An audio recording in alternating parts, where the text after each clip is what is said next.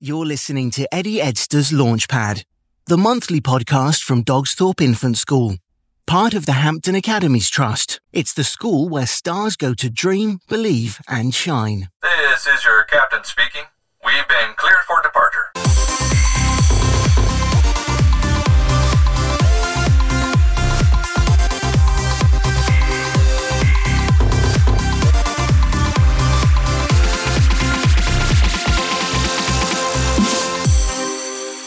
Welcome to Launchpad, the Dogsthorpe Infant School podcast for parents, children, teachers, and schools. We have some great guests lined up, so sit back and enjoy the show. For our very first guest, we're going all the way to Liverpool and we're going to meet Jude Lennon. Jude, it's lovely to have you on the show. It's lovely to be here. Thank you so much for asking me. First of all, I have to say, I used to be a teacher and I used to teach nursery reception in year one mostly. And the whole time that I was teaching, I was writing for the children in my class, like many teachers, always busy doing lots of things. And then when I left teaching, I set up a storytelling business called Little Lamb Tales. So I've got some mascots who you won't be able to see, but they're very cute. Um, Lammy and Flossie, and then they feature in some of my books. So what I do most of the time is I spend my time going around schools and giving author talks and talking to children and teachers and grown-ups about what it's like to be an author and what my day as an author looks like. I also do storytelling sessions for schools and festivals and events. And when I talk, talk storytelling, I don't read from a book, I tell the stories from my memory. I've got a wonderful memory for stories. I can't remember where my keys are half the time, but that's different parts of your brain. And as Mary Poppins says, you can only be practically perfect. And that's a good thing to remember in life. So, yes, so I do storytelling at schools, festival events, author talks. I also do creative writing workshops, drama workshops. I've done a little bit of training with uh, grown-ups and teachers and i've done a little bit of work with liverpool hope university training new would-be teachers. And i'm also heavily involved with lots of other things all to do with books and reading including the liverpool year of writing which will then become the liverpool uh, year of spoken word and also with build a book which is a wonderful initiative i've set up with a friend of mine and we get literacy boxes and resources out to children across the liverpool area And you, you travel all the way around in your camper van. If there are schools listening who want to book Jude, we'll get on to how you can get in touch with her in a little while. What are the sorts of books have you written and what what do you offer our schools that are listening? Well, the very first book I did was called The Dragon of Allerton Oak, and that's set in my local park around the corner. And like many authors, I'm inspired by what I see around me. And I was inspired by a walk past the tree one day. It's a very, very old tree. It was actually voted the UK Tree of the Year in 2019. And it's very old, hundreds of years old. And legend has it is where they used to gather together to sort out problems in the community, sort of a bit like a, a sort of a help tree. Um, and then it was it's very damaged now and it's held up. It looks all gnarled and really really spooky and great and really inspirational. And so that was the first book, really, and that's not written in rhyme. But most of my children's books are written in rhyme. I like to write in rhyme. I love uh, Julia Donaldson. I suppose she's a bit of a an inspiration, really. And so most of my books are written in rhyme. A lot of them feature Lammy and Flossie, my storytelling mascots. Um, but I also have written a few that have got really important messages. I wrote um, one called That's Our Home, which is all about keeping the beaches clean. And that's something I'm really passionate about, about us tidying up after ourselves and keeping the, the planet green and clean for everybody, because we all share it. So it's up to us to look after it for everybody and all the animals who live on it as well. So yes, so that's um, some of the books. I've also collaborated with a young man called Will Hawkes. Um, Will is autistic, and he really wanted us to write books um, that would appeal to people like him. He'd never seen books with children like him in it when he was learning to read. So he was really quite um, clear about what he wanted. He wanted the chapters to be short. He didn't want words to be too long or confusing. He wanted there to be the main character who was autistic. And so we worked on that together. So we've written two chapter books on that, and he's done the illustrations. So that's been wonderful because now Will has gone on, he's been commissioned to do artwork for other people, and he's at college and he's speaking in front of rooms of people now, which is something he just never did. It's been a real wonderful experience for him. I'm so proud of that. I really am really proud of it. Um, I'm also really proud of the, the slowdown for Bobby books which I've written. There's a local charity which was set up very sadly after a young boy was killed outside his primary school, and his mum and dad asked me to write books to raise awareness for road safety. So I like to write in rhyme. I love if I can get a message, an important message in my writing, I like to do that too. But I also just like to let my imagination run free. And I think that's really important. So I can offer schools lots of things, as I said, you know, author visits, talks, um, creative writing workshops, drama workshops. And I think they're all so important. Speaking and reading and writing are so linked and they're so important and they're so vital. I truly believe that books open the pages of the world for everybody. If people want to see the sorts of books that you write um, and what you offer, uh, have you got a website that they can have a look at?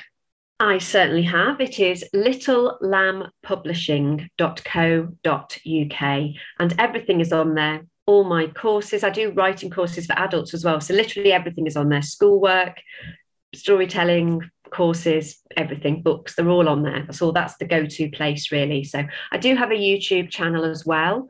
Um, that's Little Lamb Tales. And there's also a new, new YouTube channel, which I'm part of as well, which is called Talk Kids, but it's spelled T A U K Kids. And that stands for Team Author UK Kids. So those are the three main places, but definitely the website's by far the, the best place to go to. It's, it, it can, from there, you can go to anywhere. Our next guest on Launchpad is Mrs. Marks. I've worked across the city at four different schools. Um, I've been a class teacher, Key Stage 1 team leader, assistant head, and and then for five years I was deputy at Dogsthorpe Infants, which was brilliant.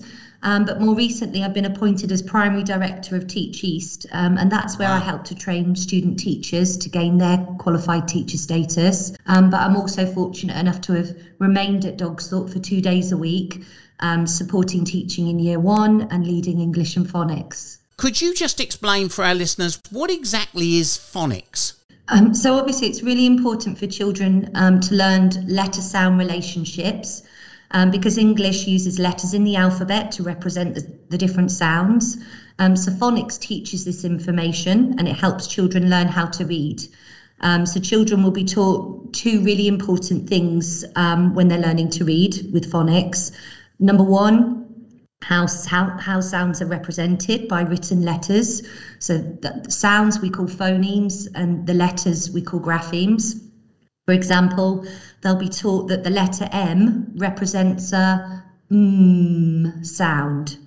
And then they also get um, taught how to sound sounds can be blended together to make words. So, for example, they'll be taught k, at, blend together to make the word cat. So children are taught to read letters or groups of letters, saying the sounds that they represent, and then they put them together for blending. I mean, obviously, um, there are other skills involved in reading as well, and it's um, it's about developing that word recognition alongside their comprehension. Um, you know, we want children to have a love of reading, but phonics is really where it all starts, you know, to make it accessible for them and to build up that fluency once they become more familiar with different sound patterns. Um, and so it becomes more fluent and they have what we call automaticity. Uh, they're able to look at words uh, without having to blend them eventually because they know all the sounds. Um, and that's where fluency develops. Do you then monitor the children's progress all the way through Dogsthorpe Infants with their phonics, or is it just for early years? We're an infant school, so obviously it starts down in the early years and before that in preschool, actually, when they're looking at environmental sounds in phase one and learning rhymes and alliteration and all those lovely skills. Um, so it starts in EYFS and we do half half termly assessments where we look at children's uh, knowledge of sounds and their application of blending them for reading um, and they're grouped according to their ability um, and their confidence with those sounds. Um, and we teach daily discrete sessions for phonics at school. Um, but then alongside that, we also make sure our reading sessions match what, what they're learning in phonics as well. So they've got that application of phonics as well into reading, and it's purposeful. It's not just isolated in that one subject, but um, you know, kind of cascaded throughout their learning opportunities. How can parents help? Children will experience the most success in reading when school and home work together. Um, so, children learn about the importance of reading as they watch family members use reading and writing for everyday purposes. Reading for pleasure, sharing a story with your child, using a recipe, or reading street signs teaches them that reading is a useful skill in today's world. Um, so, reading with your child at home, it helps your child in all areas of school. Research shows the importance of reading on a daily basis, um, develops their use and understanding of vocabulary um, and their understanding of the meaning of words. So, working in partnership with us as a school, um, even if they read just 10 minutes a day, it could be at bedtime, it could be um, just after mealtime, you know, that doesn't have to be a set time, but just make it a regular slot each day, five to 10 minutes each day. And I think practice makes permanence. You know, we don't say practice makes perfect. It's it's about we want these children to be secure in their sounds.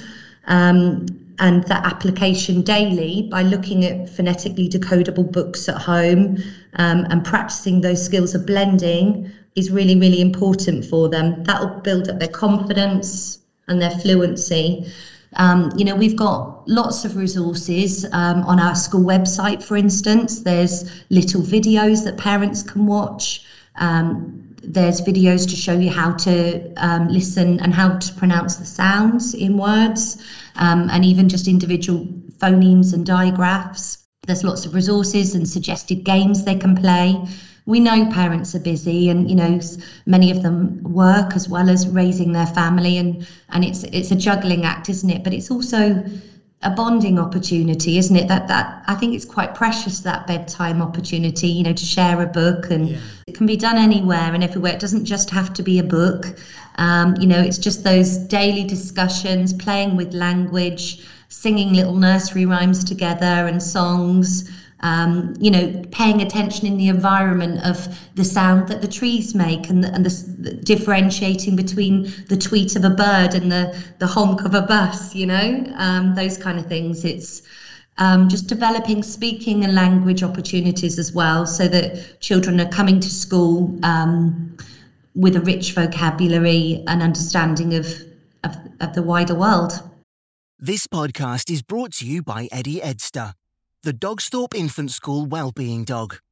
This delightful Cavalier King Charles Spaniel offers hugs, paw shakes, and high fives to help children of every age to dream, believe, and shine.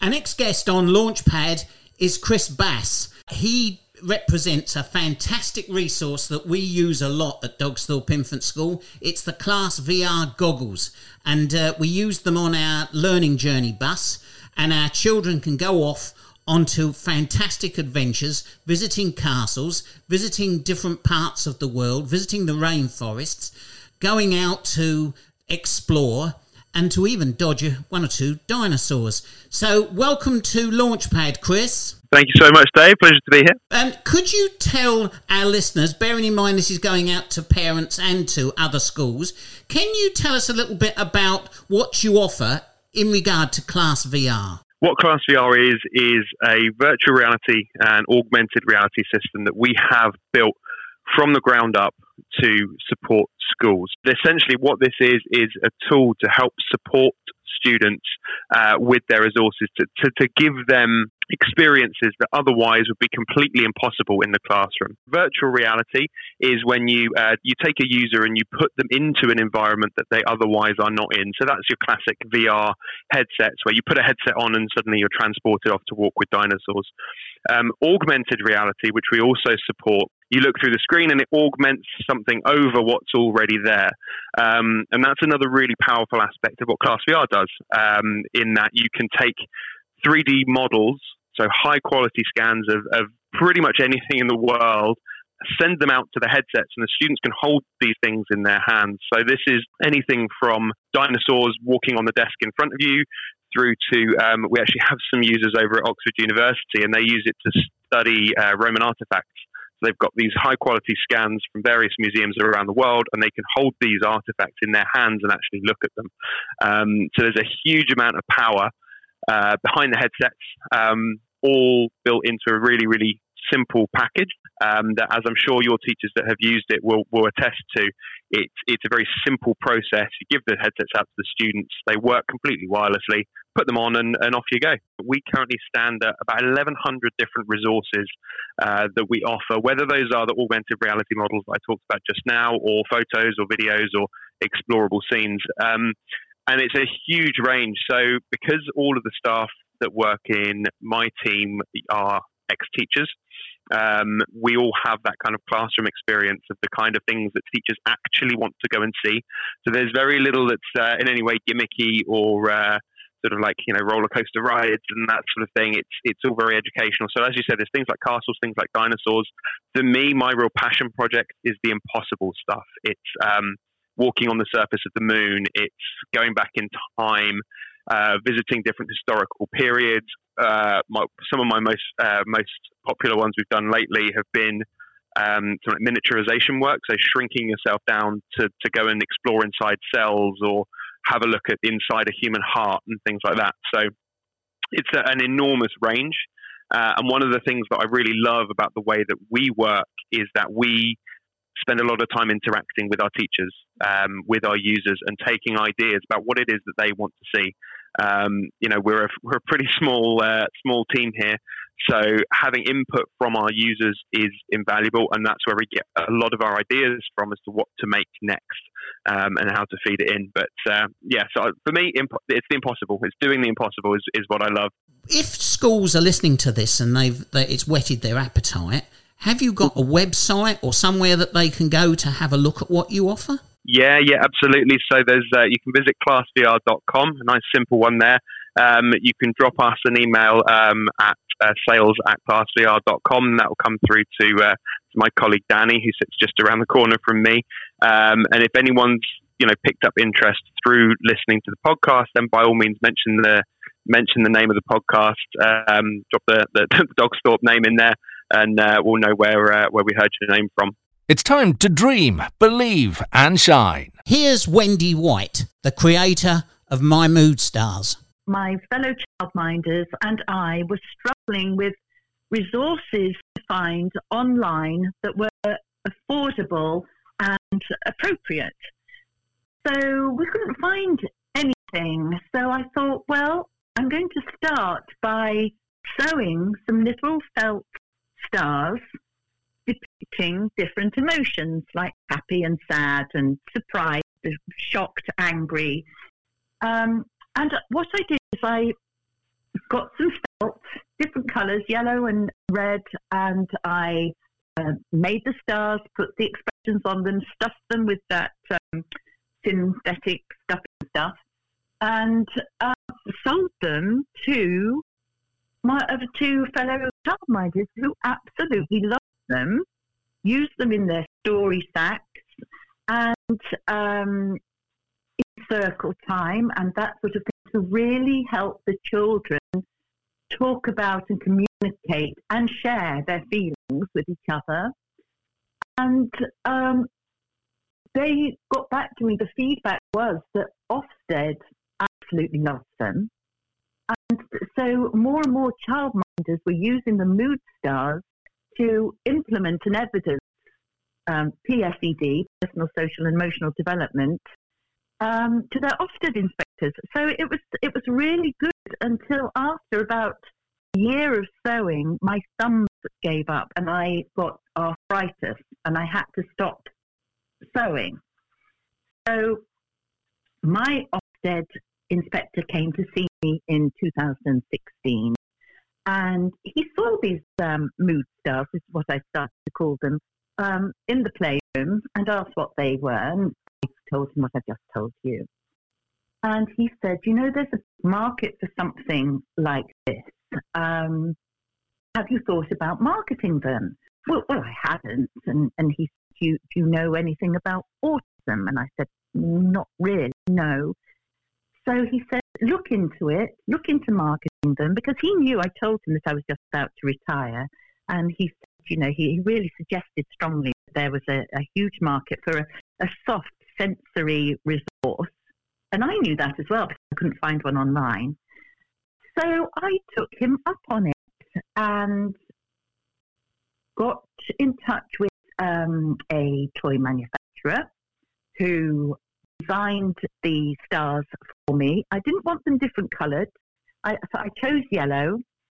And when um, he he he brought them back the, from the factory to me and sent me prototypes, they were just lush, and I absolutely fell in love with them all over again. They were perfect, and so that gave me the confidence really to start marketing them. So as you know, I, I started out on Twitter, which is a favourite platform of mine, and then Facebook and LinkedIn and Pinterest and Instagram, and I got them out there to childminders, nurses, your your own school. Um, Kim um, and Lisa got in touch with me and uh, asked for a set of my mood stars. So they were becoming really, really popular with childminders, um, SENCOs. So what I did, Dave, that year um, before I started marketing, I researched bit about um, autism and the different stages of autism, the, the different areas of autism that go uh, across the spectrum. Um, and surprisingly, um, what happened when I lost my mum in 2019, so year before last, when she died, I was looking through her um, effects and came across my twin brother's effects. I lost my twin brother at 21. And looking through his effects and his diaries and his school reports, it was clear that he he had um, he he was very high up on the autism spectrum. So it was um, it, it, it was um, it felt good actually for me to be able to help children like my brother who didn't get any help back then in in the 1950s and 60s. How do you actually use My Mood Stars? Right. Well, the Mood Stars are uh, plush, child hand sized uh, toys, I call them. I like to call them toys, but I kind of like market them as um, a highly effective resource, uh, cunningly disguised as toys. So um, the eight stars can be used on their own in story sacks, like uh, like, like I said with the with the first um, batch of mood stars. They also um, come with a My Mood Stars board onto which they can stick on and off. The back of the mood stars are a fabric called Trico, which is Velcro effective. So if you imagine those round sticky dots of uh, the scratchy Velcro, they are very effective is um, at circle time, for example, if um, teachers do circle time or they can spend 10 minutes with their children in the morning talking about feelings, the, the feelings are shy and sad, uh, surprised, happy, uh, sleepy, um, uh, shocked, angry, and silly. Silly, I put silly in because he's used as a, as a bit of an icebreaker um, I say he. I'm just using that to um, to be to generalise, but generally, I, I don't like to give them a, a gender. They're, they're non-gender specific, non-age specific, and non-cultural specific. So and, and so, I didn't want any distraction at all from the expressions on the staff faces. And because they're child sized and squishy and soft, um, teachers have told me, and I've seen it myself, how children use the stars by squeezing them, and it almost helps their dialogue. The thing is about communication, Dave, is that the children want to share with the, with the mood stars how they're feeling. So they're not only just talking about their own emotions at circle time, they're talking about each other's emotions. And this really helps develop empathy and if obviously we've we've whetted the appetites of the people who are listening, hopefully, and where can other people go to have a look at your resources and hopefully purchase my mood stars? The mood stars are available um, to, to, to look at and purchase at um, www.mymoodstars.com Um, and uh, listeners can also follow me and have a look at what I do. And the other side of Wendy Woo, I'm I'm I'm quite um, I'm quite a wacky Wendy Woo. so it's uh, so it's it's uh, not all doom and gloom. I, I, try and inject a lot of fun into into my um, Facebook pages. Yeah. So so on Facebook I'm my mood stars, and on Twitter I'm my mood stars. On Instagram I'm my mood stars 41 because can you believe somebody actually had my mood stars on Instagram and I wasn't allowed to use it. Wow. So wow. I'm my mood stars 41 on Instagram.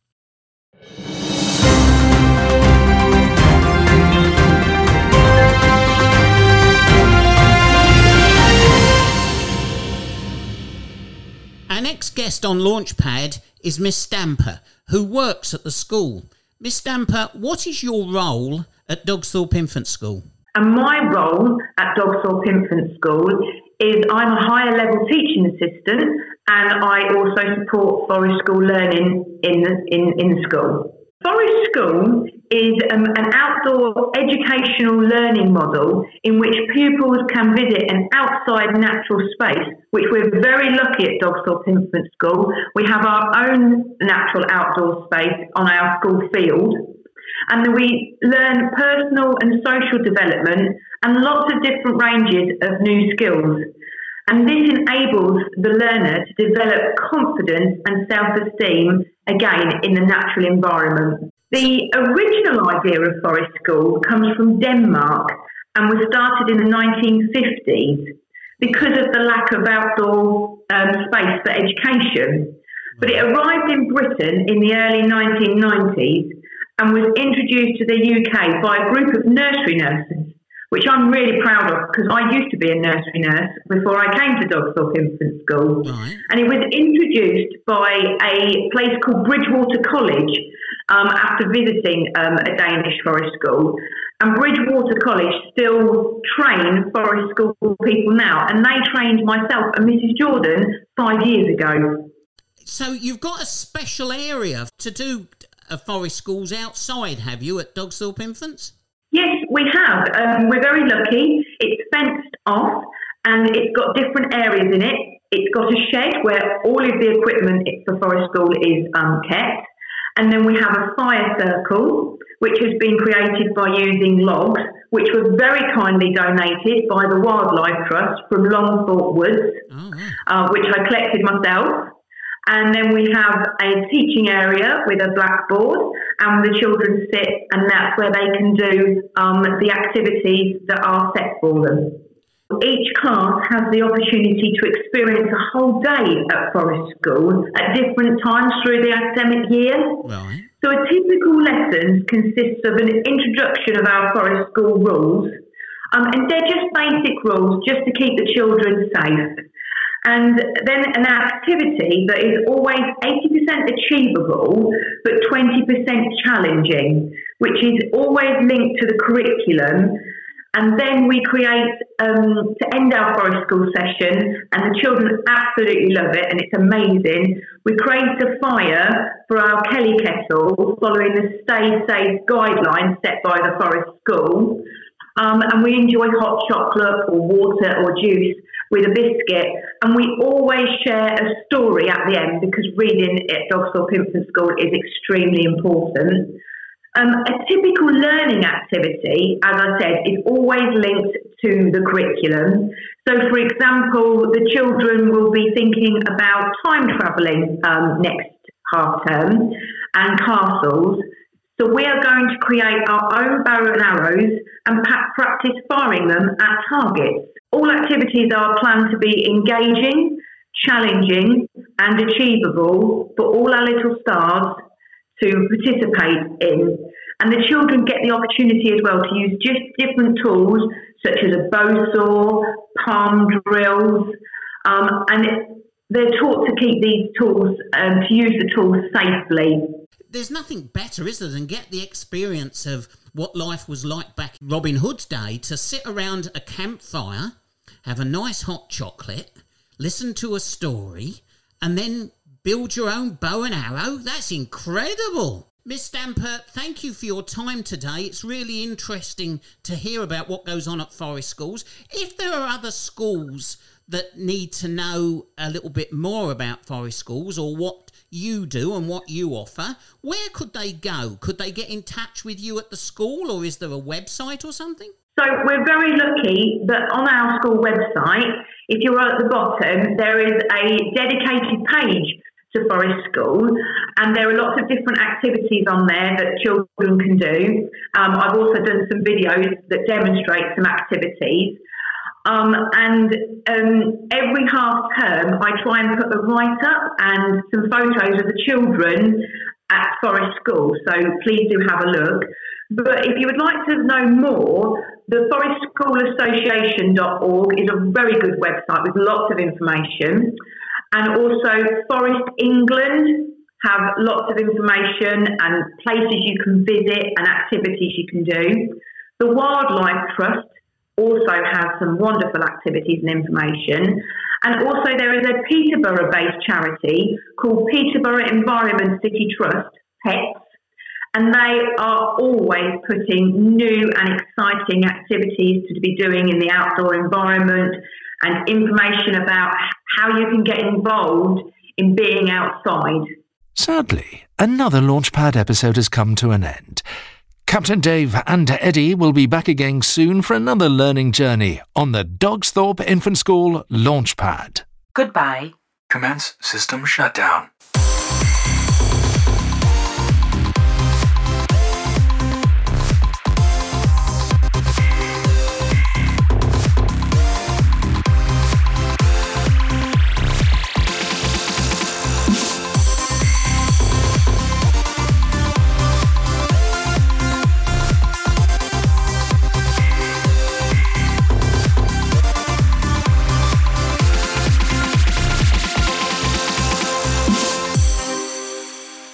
Podcast is brought to you by Eddie Edster, the Dogsthorpe Infant School Wellbeing Dog. This delightful Cavalier King Charles Spaniel offers hugs, paw shakes, and high fives to help children of every age to dream, believe, and shine.